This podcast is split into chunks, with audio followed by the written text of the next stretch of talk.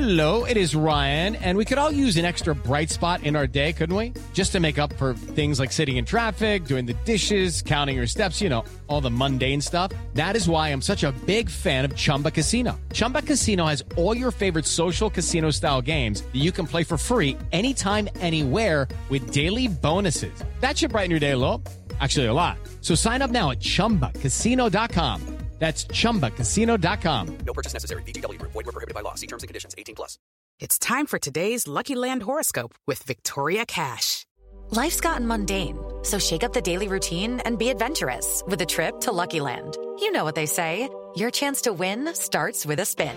So go to LuckyLandSlots.com to play over 100 social casino-style games for free for your chance to redeem some serious prizes. Get lucky today at LuckyLandSlots.com. Available to players in the U.S., excluding Washington and Michigan. No purchase necessary. VGW Group. Void where prohibited by law. 18 plus. Terms and conditions apply.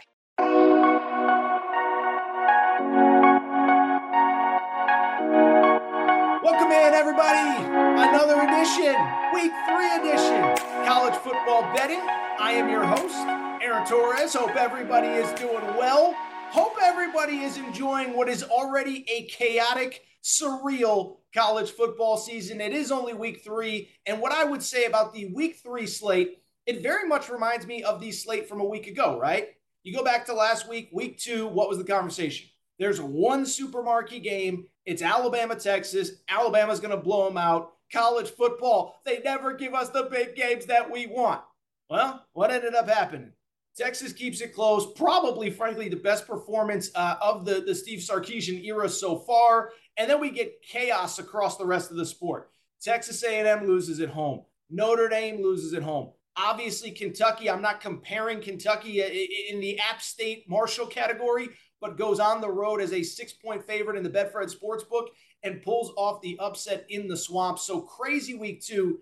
And I think we're going to get much the same in week three, where there isn't that super high profile, like elite of the elite marquee game. But when you start talking about Texas A&M, Miami, Auburn, Penn State, Oklahoma, Nebraska, uh, uh, USC, Fresno, Michigan State, Washington, I think there's a lot of really interesting, fun games on the schedule this week. So week three preview is here. Before we get started, a couple things. One, first of all, we are back on a normal schedule. Last week, we released the episode a little bit later than I would have liked, midday on Thursday. We'll get it out to you first thing Thursday morning, have it to you first thing so you can get ready, make the bets. Also, if you're not subscribed on YouTube, encourage you to do so. What we're going to do is drop the new episode Wednesday night. So you get first kind of glance at it uh, uh, on YouTube on Wednesday night. Uh, we did it last night. We're going to do that going forward. So make sure you're subscribed. For those of you who did subscribe, thank you so much. Also, of course, uh, make sure that you're subscribed to the College Football Betting Show if you are not already. Before we get started, a couple other things. One, I do want to welcome back. I told you last week, we, Aaron Torres Media, the Aaron Torres Podcast, we have ourselves a new presenting sponsor. Betfred Sportsbook and the Betfred app. I told you about them last week. I'm so excited to be working with these guys. Let me tell you a little bit about them. One, First of all, I told you last week, they've been around forever, started in 1967 in the UK, over a thousand shops there in the UK. They have come to the United States and they have made a huge splash here in the United States. Official gambling sponsor and presenting sponsor of the Denver Broncos, of the Colorado Rockies, of the Cincinnati Bengals. And what I love about this sports book, they do more for their betters than anybody. As I told you, uh, Betfred betters have thrown out first pitch of the Rockies games. They've tailgated before Broncos games. They had a wild time at the Cincinnati Bengals week one game against Pittsburgh. Uh, and let me tell you this I just saw this day. They're not even telling me to tell you this, but I'm so fired up. I might enter myself. But they are flying two Denver Broncos fans to London to see the Denver Broncos play the Jacksonville Jaguars in London later this year, October 30th. Uh, make sure you're following Betfred Sports for details. Also, I have it on my Twitter page as well at Aaron underscore Torres. But you talk about a sports book that does more for its customers. Betfred is flying you overseas to see the Denver Broncos versus the Jacksonville Jaguars. And what I would tell you is here stateside, they take care of you as well. I told you last week, I'll tell you again. Their bet right, their, their, their deal right now. Bet 50 on any game Get 250 in free bets courtesy of the Betfred app. Any college football game, new users Uh, incredible offer, great sports book. I have loved working with them so far. Could not be more excited to be working with Betfred. Finally, I said it. Make sure to subscribe on YouTube. Also, the NFL uh, Aaron Torres NFL Pick'em Challenge. It's going to week two, baby. If you haven't signed up, it's not too late. We have a $100 weekly winners, a $1,000 season long cash prize. You can go ahead and find the link on my Twitter bio at Aaron underscore Torres. You can also, of course, DM me as always with any questions. With that said, let's get to the week three slate. And let's get to, you know, it's funny, like I said, right? Is there are no super marquee games. And part of the reason is because Texas A&M did not do what they were supposed to do last week against App State. Uh, you know what happened, but coming into this one, Texas A&M hosting Miami. Texas A&M, how about this? Probably very surprising to most of you, including myself, by the way. I'm not going to disclude how I felt. I was stunned when I saw that Texas A&M is a five and a half point favorite at home.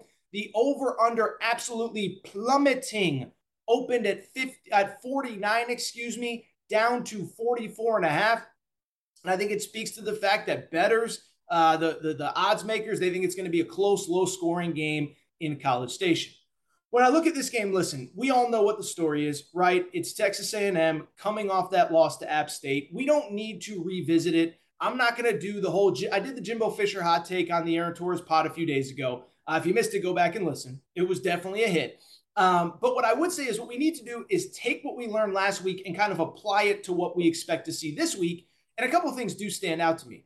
First of all, we know how bad that offense was for Texas A&M. Okay, uh, under 200 yards of total offense against uh, uh, an App State team that gave up 63 po- 61 points to North Carolina the week before. Uh, seven points on offense. They had 14 points total. They lost 17 to 14, but seven of those points came on a De'Von Achane kickoff return. So Texas A&M, with its nine and a half million dollar head coach, was able to muster up a grand total of seven points on offense. Not ideal. Uh, not ideal coming into this week, obviously. But what I would also say is I did find the Jimbo Fisher press conference following that game very interesting. Now, I know that we don't need to give a coach a pat on the back for admitting that his team stunk and things need to be reconsidered. But when I saw his press conference, two things stood out to me. Basically, he said, it's all on the line now. One, he said, if the play calling is the problem, I am willing to give up play calling duties. He said, if the quarterback is the problem, we are not committed currently to our quarterback. And so I bring it up because, yes, you lost. Yes, it's unacceptable. Yes, I'm not saying that Texas A&M fans should be, uh, you know, you know, thrilled that their coach finally figured out, hey, if we're not playing the best quarterback, don't play him. But what that said to me was that Jimbo Fisher, I think, realizes his tenure here in College Station is on the brink. He can no longer get by on just having that win over Alabama last week, last year. He can no longer just get by on signing the number one recruiting class in the history of college football last February. It is now about wins and losses on the field, applying um, the, you know, getting those great recruits to play to a certain standard. And because of it, I think everything's on the table. And I think we could see a quarterback change before this game or during this game. As I record here Wednesday night, as as far as I know, no change has been made at the quarterback position. Okay, so I'm not sitting here saying I have any super inside information. But when the head coach says that, and when Haynes King has been as bad as he's been, and I hate to be critical, but this is big boy college football now. He started three games in his career. One last year against Kent State, then he got hurt in the second start, and two this year, Sam Houston State and Appalachian State. As I joked on the Aaron Torres Sports podcast, none of those are even states, but he has five touchdown passes, five interceptions, and he just looks lost out there. And that's not a criticism. That's not, you know, me being mean. That's not me being a bully. That's just a fact. And so I think Jimbo Fisher, understanding that his livelihood is on the line, I think this could be the week that you see a change in the quarterback position from Texas A&M. Don't know if it's going to happen before the game. I think it will happen during the game if Haynes King cannot move the ball. Also worth noting, completing 64% of his passes, 63% a season ago. And this is a guy that has real wheels. He's not moving the ball on the ground either. And so I do wonder if you make the change, especially considering, and I think this is an important part of this. There are a lot of programs. Think about Clemson last year. They don't have an alternative if the starting quarterback isn't hurt. I think Texas A&M might be one of the very few programs in college football that has legitimate three guys in the quarterback room that could start in case of emergency. I don't know what it says about the other two that Jimbo Fisher selected Haynes King, but Max Johnson has started and won games in the SEC. That is the LSU uh, transfer. And then on top of that, Conner Weigman, the five star freshman, obviously is perceived to be the future. And so if you have the opportunity to start that guy, then I think you have to make the move. The other side of the Texas A&M equation that's very interesting to me, I will say this, and I thought it went a little bit kind of, I don't know if underreported is the right word. They did only give up 17 points to, to App State. And again, I'm not saying that we need to hold, uh, you know, a, a, celebration and a party and wave pom poms and, and set off balloons because they only gave up 17 points to App State. But keep in mind, App State in week one, as I said, 61 points against North Carolina and over 600 yards of total offense. So the defense was pretty good. And frankly, the defense probably did enough to win that game on Saturday. And so I do think, as much doom and gloom as it is with Texas A&M, I do think at the same time, you know, they're really some half decent quarterback play away from potentially not being, uh, you know, terrible, certainly, uh, and being a lot better than they were. With Miami, what I would say really quick, you know, we don't, we just don't know very much about them. They open against Bethune Cookman at home, uh, FCS school, obviously a, a, an HBCU school. And then they play Southern Miss last week. And I'll tell you, um, even though the box score looks one way, uh, Miami taking care of business pretty convincingly against against um, against uh, excuse me Southern Miss last Saturday. Final score was 30 to 7. It is worth noting it was 3 nothing after the first quarter, and it was 10 7 at halftime before they kind of blew the doors off the building in the third quarter. And so, you know, if Texas A&M does what it's supposed to do against App State, I think we could be coming into this game looking at Miami saying, you've got a lot to prove to us because it didn't look very good against Southern Miss. So with Miami, I think really there are two takeaways that I would really have about them coming into this game. One, the defense has looked really good. And, you know, obviously Mario Cristobal is a, an, a former offensive line coach. Line play is not only key in, in all of college football, but it's something that he has taken priority in. And they have been really good on the defensive side of the ball, specifically in the run game, in run defense. They gave up just 50, they're giving up an average of 58 yards per game on the ground, uh, 2.2 yards per carry. How about this? Southern Miss had 23 carries for 24 yards. Not great at math, but that's a little over one yard per carry from Southern Miss the other day. And so I, I do think, again, this will be a game in the trenches. This will be a game about physicality, and it'll be a game on two quarterbacks, right? Whatever happens at Texas A&M, and then, of course, Tyler Van Dyke at Miami. And I was thinking about this today when it comes to Tyler Van Dyke. You know, has any quarterback really gotten more hype. I guess, you know, five star recruits, things like that. But a guy that's actually played games, gotten more hype without really having kind of a national showcase game, quite like Tyler Van Dyke. I mean, keep in mind, he started six games last year, but it is worth noting they were all basically after uh, Miami's season was already done. Miami gets destroyed in week one by Alabama, barely survive, ironically, Appalachian State in week two. Week three, lose to Michigan State. And all of a sudden, we kind of just, Miami wasn't on our radar. D'Eriq King gets hurt. Tyler Van Dyke comes in, goes five and one as a starter, 20 to three touchdown to interception ratio, and is 2 and 0 this year. So seven and one as a starter. We really haven't seen him in a high profile game. The other thing that stands out, we haven't really seen him in a high profile setting, right?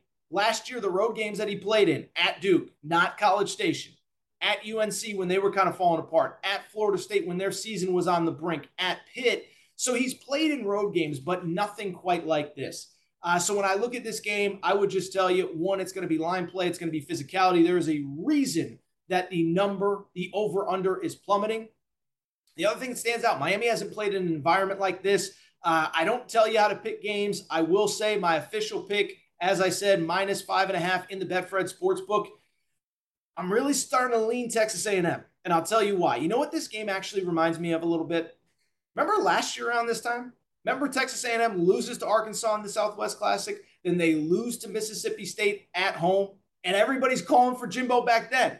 And what happens? A week later, they beat Alabama at home in a big night game. not comparing Miami to Alabama, but what I am saying is this seems to be a program that starts off slow. It seems to be a program that gets itself up for big games. And I do wonder about Miami in that big road environment in College Station. I also wonder who is going to be taking the final snap of the game as Texas A&M starter.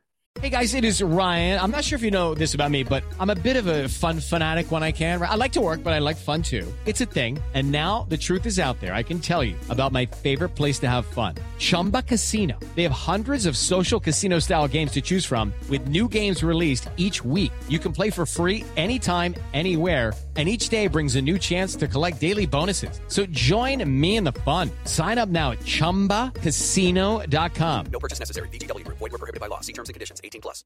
Judy was boring. Hello. Then Judy discovered ChumbaCasino.com. It's my little escape. Now Judy's the life of the party. Oh, baby, mama's bringing home the bacon. Whoa, take it easy, Judy. The Chumba life is for everybody. So go to ChumbaCasino.com and play over 100 casino style games. Join today and play for free for your chance to redeem some serious prizes. ChumbaCasino.com. No purchase necessary. Void were prohibited by law. 18 plus terms and conditions apply. See website for details. Let's move to another game that I'll be honest, I I really don't think that we know very much about either team. Penn State at Auburn. So Penn State is a three point favorite on the road, which is very interesting to me.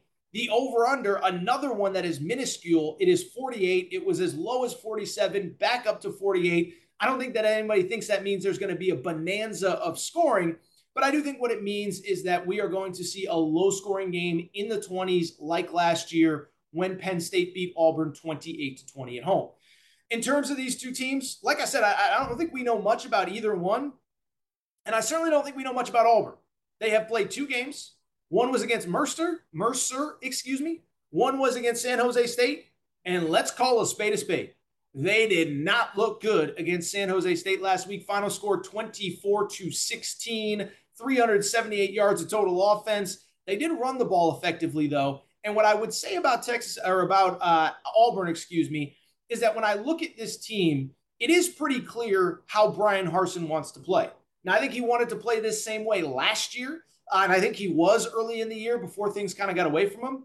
But it's clear that he kind of brings that that that Northwest tough Boise cold weather mentality to the Plains. They want to run the ball. They want to stop you from running the ball. And on offense, they have been at least very effective in running the ball and doing that. Something that caught my eye they have nearly twice as many rush attempts as they do pass attempts 79 rush attempts through two games, 44 pass attempts through two games. I think it's for two reasons. One, you're playing San Jose State and Mercer. You don't want to put too much on tape. Two, you also have TJ Finley at quarterback. And listen, this isn't a criticism of TJ Finley, but I said it in the SEC West preview a few weeks ago. He is who he is at this point, right? We, we like there are certain quarterbacks, and we're going to talk about one of them in a minute, in Sean Clifford. You kind of just know who they are at this point. TJ uh, TJ Finley, remember he was a transfer last year from LSU, lost the starting job at LSU to Max Johnson, who now ironically is at Texas A&M. But 57% in 2020 at LSU. Last year, 55%, six touchdowns, one interception uh, a season ago. This year, not pretty. 65%, one touchdown, three interceptions. Again, against San Jose State and Mercer. He's obviously going to have to play his best game for Auburn to win. You know who's got to step it up too? It's Sean Clifford, man. I'm just going to tell you, I, have said it. If you follow me on Twitter, I am pretty much over Sean Clifford at this point. He is a fourth year starter. Uh, Sean Clifford is. If you look at his his years statistically, you could probably argue that his best season was as a freshman, a redshirt freshman in 2019. So we're talking about the year before COVID. So we have this year, last year, which was post COVID, and then the year before that was COVID, and then the year before that was when Sean Clifford was at his best uh, 2,600 yards, 23 touchdowns. Last year, he did throw for 3,100 yards, but remember, he was injured. He was in out of the lineup, all that good stuff.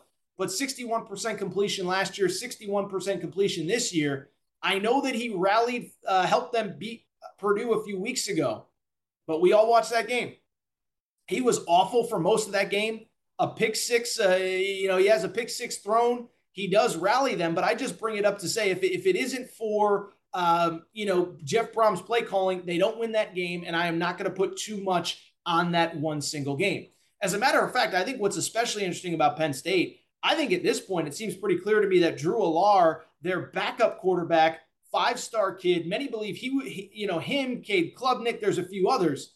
Many believe that Drew Allar, Drew Aller, however you pronounce his name, was actually the best quarterback in high school football this year, last year. Very limited snaps, but he has completed 67% of his passes, two touchdowns, zero interceptions. One, I do think we probably see him. Two, I wonder how much longer James Franklin can actually wait to play this guy. He is clearly the better guy. I understand one, James Franklin not wanting to put a, a young quarterback in the crossfire in an SEC stadium. I also understand this is big boy college football and you got to win games. So I do wonder if Penn State is potentially waiting for a home stretch, waiting for a little bit of an easier break in their schedule to get this guy more snaps. But I do think that we probably see him. And then let's also give credit to another freshman, Noah Singleton, five star kid. He had some absurd amount of rushing yardage in high school. Well, he hasn't missed a beat since he got to college. He's averaging 10 and a half yards per carry, two touchdowns in two games. Uh, Mitchell Tinsley, the transfer from West, uh, Western Kentucky, has looked really good as well. But again, for Penn State, I think it does come down to the run game and really more specifically stopping the run. And I think that's where it gets interesting because Auburn, to its credit, like I said early on, they have run the ball very well. They've also been very effective stopping the run. Now, for the hundredth time, they've played Mercer and San Jose State. I get it, but 26th in the country in rush defense allowed. Um, and I and I do think that's the, the, the key to this game, right? Both teams want to run the ball. Both teams don't want to put too much on their quarterbacks' plates. Both teams know if they do put too much on their quarterbacks' plates, they are probably going to lose. The other thing I would say, last thing that really stands out to me about this game, then we'll talk about Nebraska, Oklahoma, get to a quick break, is when I look at this game, one thing does stand out to me. I mentioned a minute ago, Miami, Texas A&M reminds me a little bit of my uh, Texas A&M and Alabama last year. The other thing that stands out these two teams did play last year in Happy Valley, huge night game. It was a whiteout game, and Penn State did win that game. But if you remember, Auburn had a drive late were driving, stopped like a yard or two short of potentially having what could have been the game tying score. And so that was last year at Penn State with Bo Nix at quarterback. I only bring it up to say this game is in Auburn. It's not often. I'll just say this. You pick who you want to pick. My official Betfred Sportsbook pick is Auburn minus three. You bet who you want to pick. What I will just tell you, I learned my mistake betting against SEC home underdogs uh, two weeks ago with Florida and Utah. I do like Auburn. I do like Auburn. I don't trust Sean Clifford in a big situation on the road against a good defense like Auburn. And I do think they will have success running the ball. Give me Auburn, close, low scoring game, plus the points really quickly before we get out of here. Like I said a second ago, we mentioned with Texas A&M. We know what the story was coming into the Texas A&M Miami game. We certainly know what the story is coming into the Oklahoma Nebraska game as Oklahoma visiting their one-time rival Oklahoma, an 11 and a half point favorite in the Betfred Sportsbook. Uh, you look at the over/under for this game. It is currently, as I record here, sitting at 60 and a half, 66 and a half, excuse me. And it shows you that Vegas expects a high scoring game, probably because we've seen the Nebraska defense. Really quickly with Oklahoma, listen, you know, I've said it with Auburn, I've said it with Miami. I don't know that there really is a ton to really know or take away from Oklahoma early in this year. I will say the defense statistically, I don't think has been great, but it is worth noting um, you know, they, they have taken care of business, especially in the run defense, only 28 yards allowed against UTEP. So the Brent Venables effect, I'm not sitting here saying that they have been, you know, the elite of the elite so far. I'm not saying they're Georgia, but they are doing what they need to do. 13 points allowed against UTEP, three points allowed against Kent State last week. You know, Kent State was able to move the ball to a degree, but they held them to three yards rushing and six yards per completion for Kent State, three points. So that Brent Venables defense is in full effect. Uh, the, the one thing that does stand out to me a little bit, though, is that offense. And one of the reasons I was so excited about Oklahoma coming into this year is because of this offense with Jeff Lebby and Dillon Gabriel leading the charge. For people who don't remember, Dillon Gabriel, longtime quarterback at Central Florida, played there under Josh Heupel. Josh Heupel's offensive coordinator at one point was Jeff Lebby. Jeff Lebby is now the offensive coordinator at Oklahoma. And so I was really excited. Dillon Gabriel, to his credit, has done what he has to do, completing 71% of his passes, five touchdowns, no interceptions. Um, but the offense has been kind of up and down. And I do wonder if it's just because you're playing against inferior competition and you got to get bored playing against inferior competition at some point, right? Um, but you look at this offense, there have been lulls. Uh, in week one, as I mentioned, they did play UTEP. They did score 45 points, but it's worth noting 21 points came right off the jump. 21 points came in the first uh, about eight minutes of the game. Not to say that scoring 24 over the final, what would that be? 53 minutes of the game, 52 minutes of the game is bad, but it was pretty clear that they jumped on them early and let their foot off the gas. Last week was definitely a struggle early. Oklahoma puts up 33 points, but has just seven first half points against uh, Kent State. The good news for Oklahoma, of course, is that they are playing a legitimately awful defense in Nebraska. And it's funny, right? Because if you listen to the Aaron Torres podcast, I remember saying after the Northwestern game, I was worried about Scott Frost's future because it wasn't because of an onside kick or because they lost. It was because Northwestern ran the ball right at him and they had no answers. And we saw it last week against Georgia Southern, right? So Nebraska plays Georgia Southern. I'm hosting Fox Sports Radio. Uh, and it was funny because Nebraska scored with about three minutes left in the game. And my radio partner and I were joking. Um, you know, they left too much time on the clock for Georgia Southern. Georgia Southern goes length of the field. Georgia Southern scores a touchdown. Georgia Southern wins. But most importantly, Georgia Southern had 642 yards of total offense. And so when I look at this game, a couple things do stand out. One, um, the Nebraska defense can't be much worse, uh, but I do wonder at home. Obviously, the the I don't know if excitement's the right word, but listen, a lot of times when a coach gets fired, the team is going to rally not because they didn't like the last guy, but because they want to, you know, they I, whatever the reason is. I, I never played major college football. I can't tell you. Did play at the high school level, no big deal.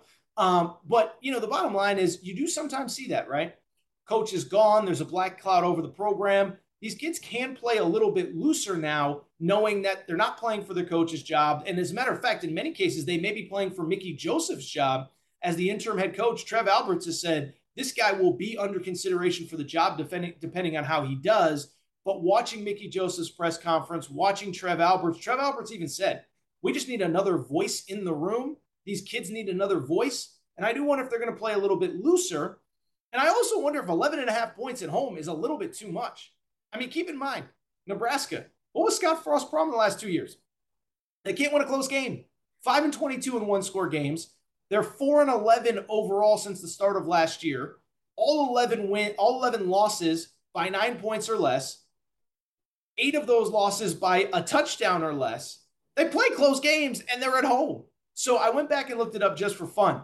The last time Nebraska lost by by double figures, by more than 11 points, I guess technically, at home, and let's take out the COVID year because that was weird. There were no fans in the stands. Early 2019. So in earliest Scott Frost's second year was when the last time they lost a big, they lost by a wide margin at home. What that says to me, this team is talented. This team has the players. They just can't get over the hump. Uh, and the 11 and a half, 11 feels a little bit too much to me. Don't tell you how to bet, but my pick, Betfred pick, uh, I would take Nebraska plus points. All right, so what I want to do, do you want to take a quick break? Do you want to come back? Want to hit on some of the other games? I am fascinated by Michigan State, Washington. I'm fascinated by USC Fresno, fascinated by Mississippi State LSU. Gonna take a quick break. We will be. It's time for today's Lucky Land horoscope with Victoria Cash. Life's gotten mundane, so shake up the daily routine and be adventurous with a trip to Lucky Land. You know what they say. Your chance to win starts with a spin. So go to LuckyLandSlots.com to play over 100 social casino-style games for free for your chance to redeem some serious prizes. Get lucky today at LuckyLandSlots.com. Available to players in the U.S., excluding Washington and Michigan. No purchase necessary. VGW Group. Void where prohibited by law. 18 plus. Terms and conditions apply. Hello, it is Ryan, and we could all use an extra bright spot in our day, couldn't we? Just to make up for things like sitting in traffic, doing the dishes, counting your steps, you know, all the mundane stuff. That is why I'm such a big fan of Chumba Casino. Chumba Casino has all your favorite social casino style games that you can play for free anytime, anywhere with daily bonuses. That should brighten your day a little. Actually, a lot. So sign up now at chumbacasino.com. That's chumbacasino.com. No purchase necessary. VGW Group. Void were prohibited by law. See terms and conditions. 18 plus.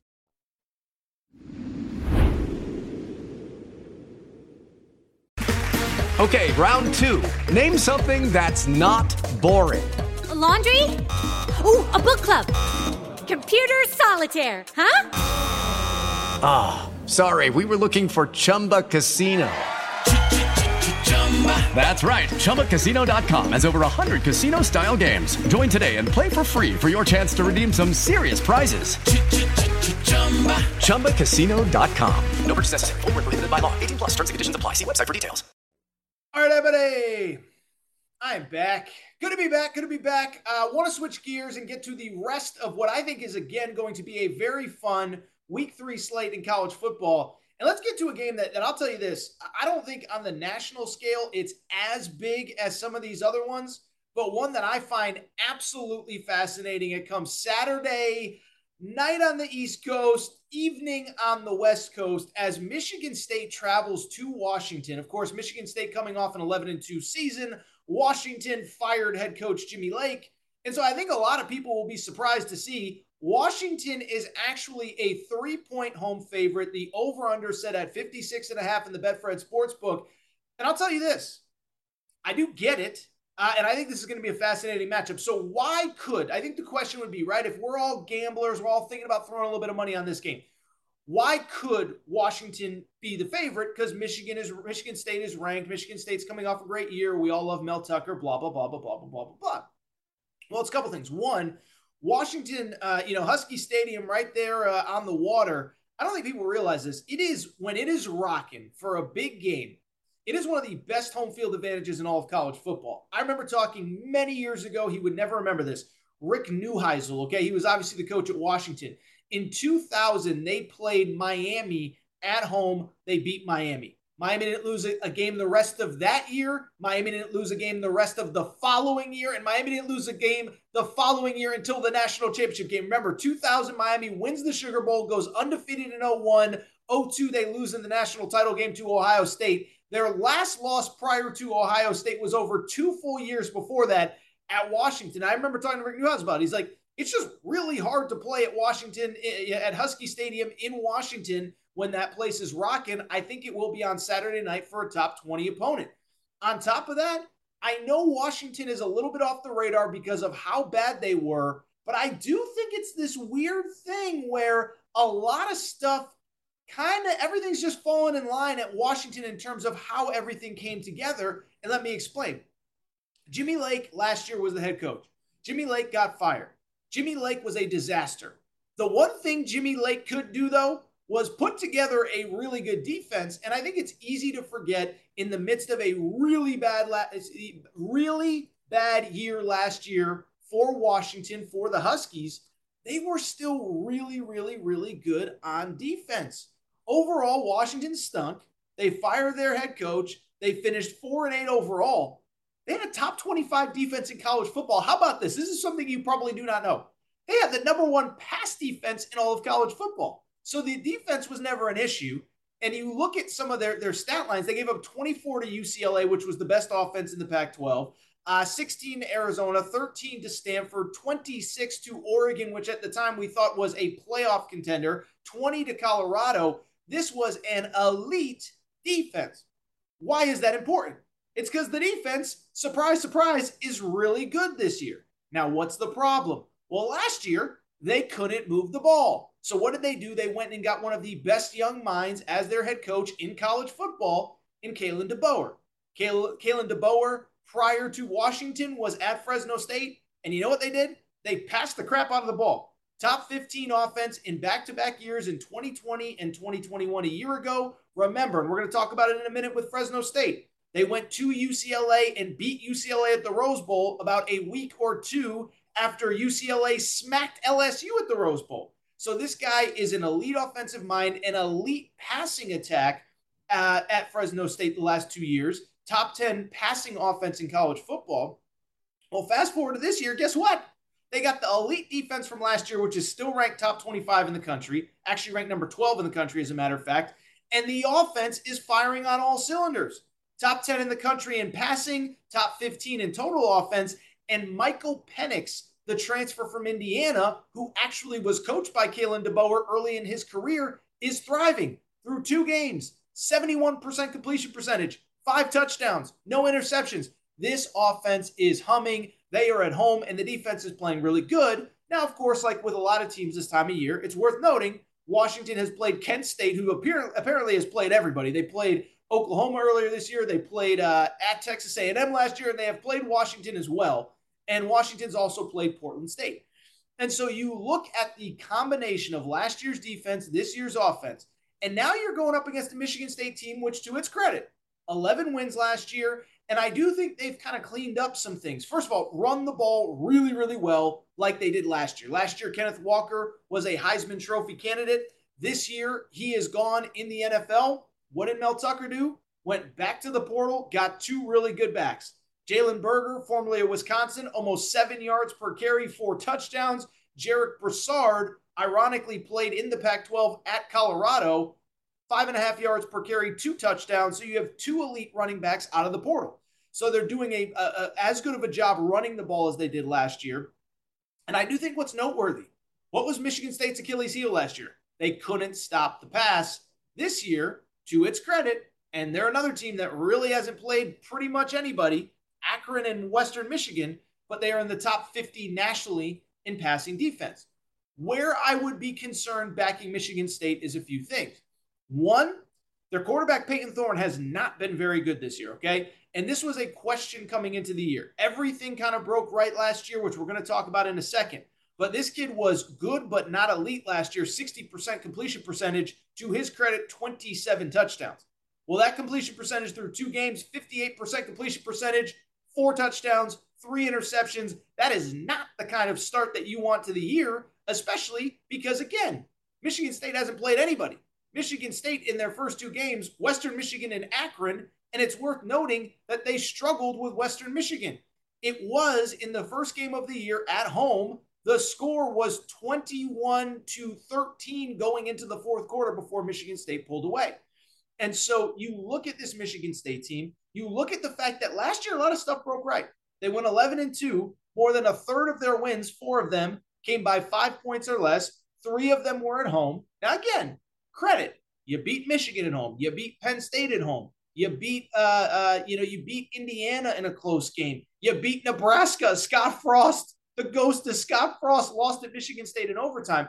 I just bring it up to say a lot of things went their way that last year. I would be worried about betting them even as a slight underdog on the road. One is that defensive backfield. Is that is are those DBs are they that much better or are the teams that they've played just bad? Two, you have a quarterback who's turning the ball over at home against Western Michigan and Akron. Now you're going up against one of the best pass defenses in college football. Listen, I don't tell you how to bet. My favorite bet of the weekend is actually Washington State minus Washington minus three and a half, and it goes back to what I said last week when it came to some of these previews. Uh, I, I do go back to some of my preseason prep. I really did think Michigan State might be a tiny bit overvalued this year. We will see. Let's go in the opposite direction, not only in the country, but in team style, whatever. Uh, Georgia, how about this? Georgia, remember them? Reigning national champions, uh, beat Oregon by about 4,000 points in week one.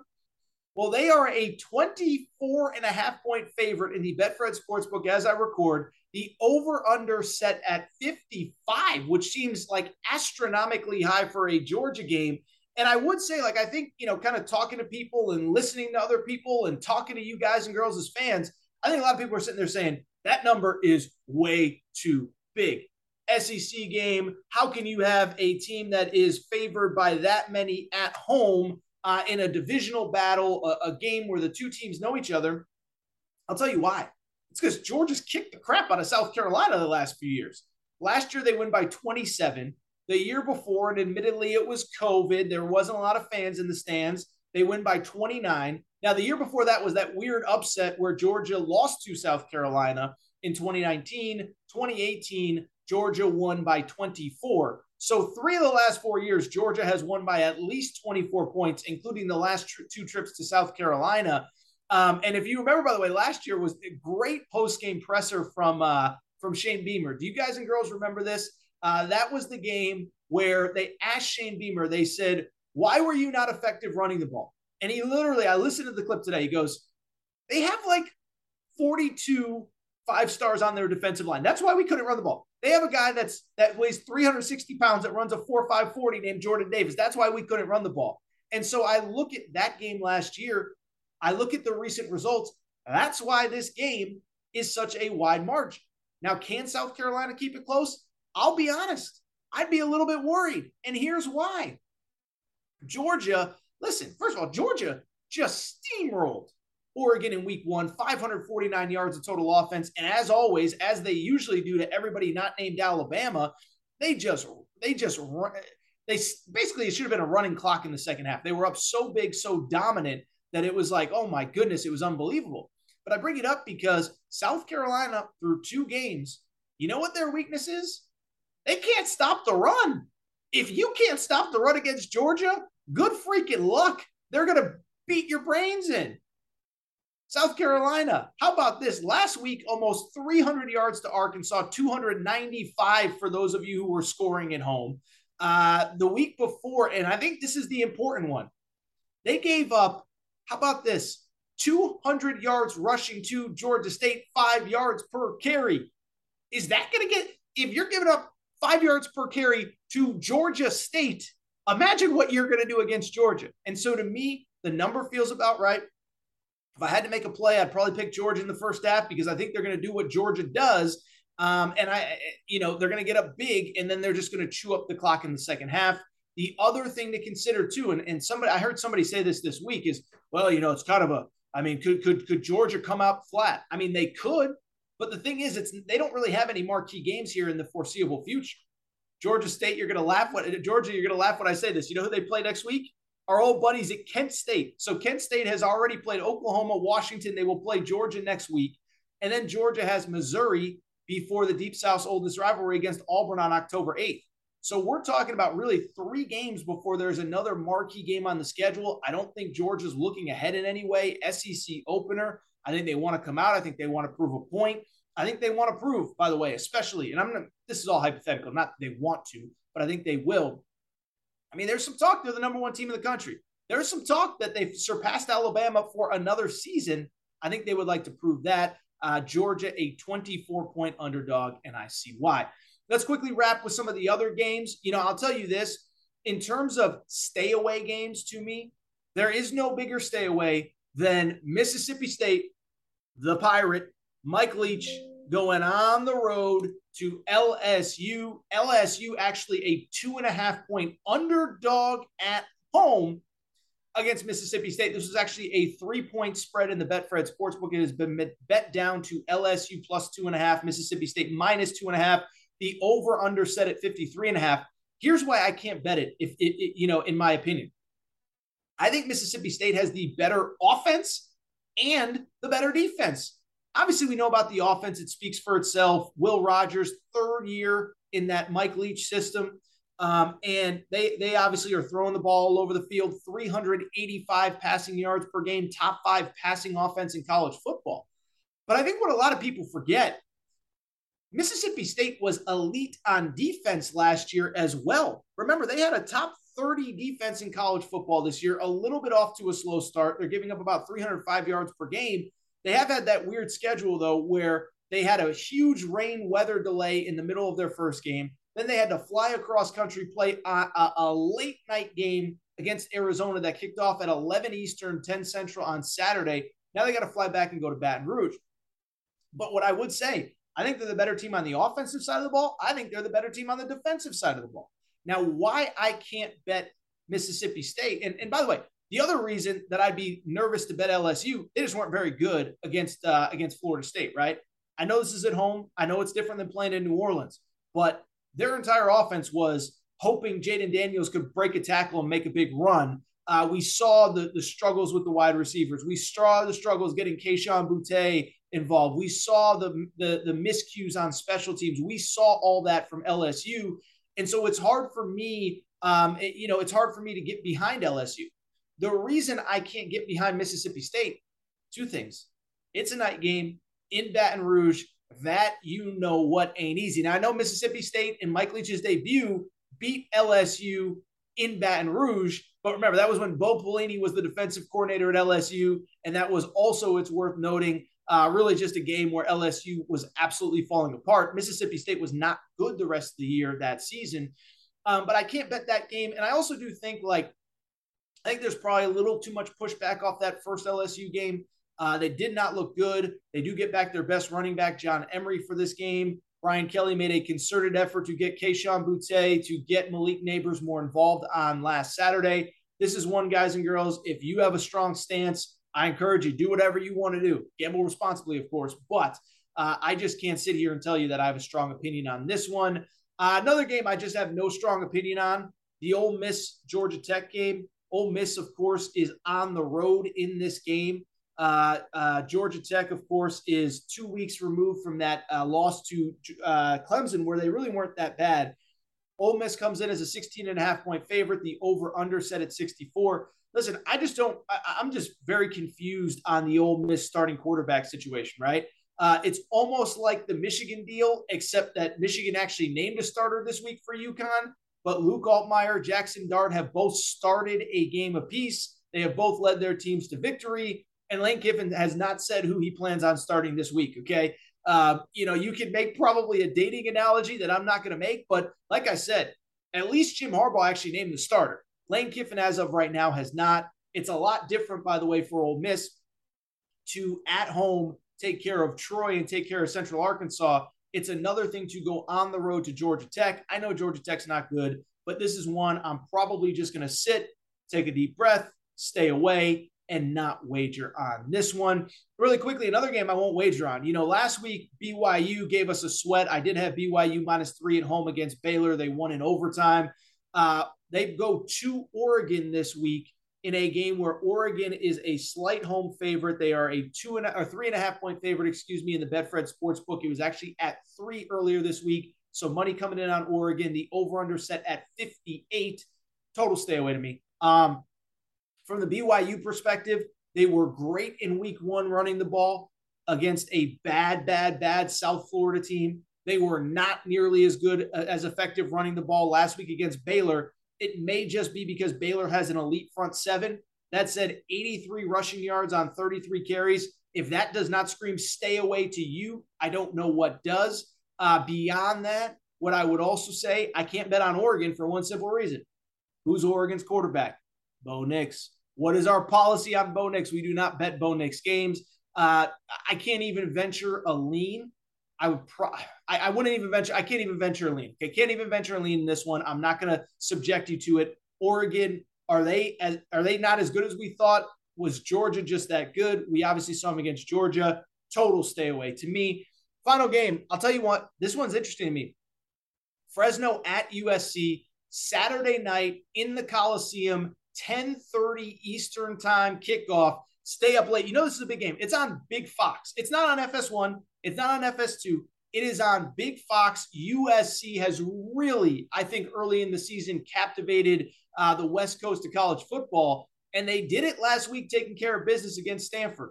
41 points, 500 yards of total offense, second straight week that they have put up over 500 yards of total offense. And as we get into the middle, you know, we're getting now into the, the heart of college football season, number 12 in college football in total offense uh, this in year one of the Lincoln Riley era.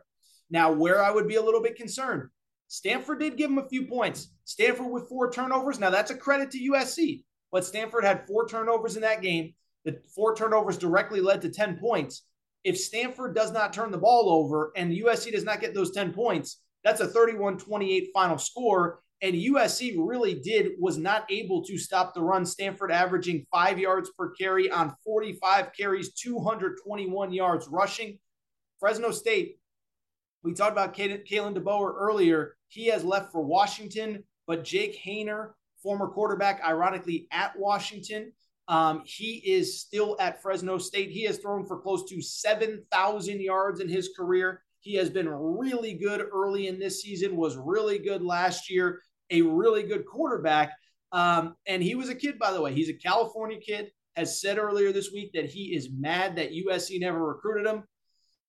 I would probably lean Fresno State. I didn't even mention Fresno is plus 11 and a half, USC minus 11 and a half at home. Uh, so yeah, that is the last game that we will be discussing on today's show. With that said, I think that's it for this episode of the College Football Betting with Aaron Torres. Uh, very much appreciate all your guys and girls support. The numbers are up uh, pretty significantly from last year. Very pleasantly surprised at how this show is gaining traction and gaining steam. As I said, going forward. We're going to have all of these shows up on YouTube on on Wednesday nights. Show will drop on Thursday. So if you're not subscribed on YouTube, please make sure to do so. Uh, also, make sure if you're not subscribed to the show, Apple, Spotify, Amazon Music, Google Music, wherever you listen to podcasts, make sure to subscribe to College Football Betting. Thank you to our presenting sponsor, Betfred Sportsbook and the Betfred app. Again, Bet50 Win 250, get 250, bet 50, get 250, courtesy of Betfred. We love Betfred. We appreciate their support uh, and cannot wait to continue working with them. That is all for today's show. Again, very much appreciate everything you guys and girls do. Enjoy the weekend. We will be back next week, college football betting with Aaron Torres.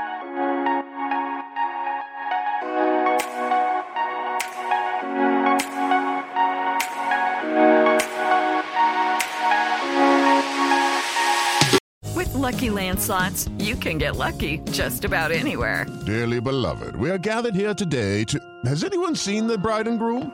Sorry, sorry, we're here. We were getting lucky in the limo and we lost track of time. No, Lucky Land Casino, with cash prizes that add up quicker than a guest registry.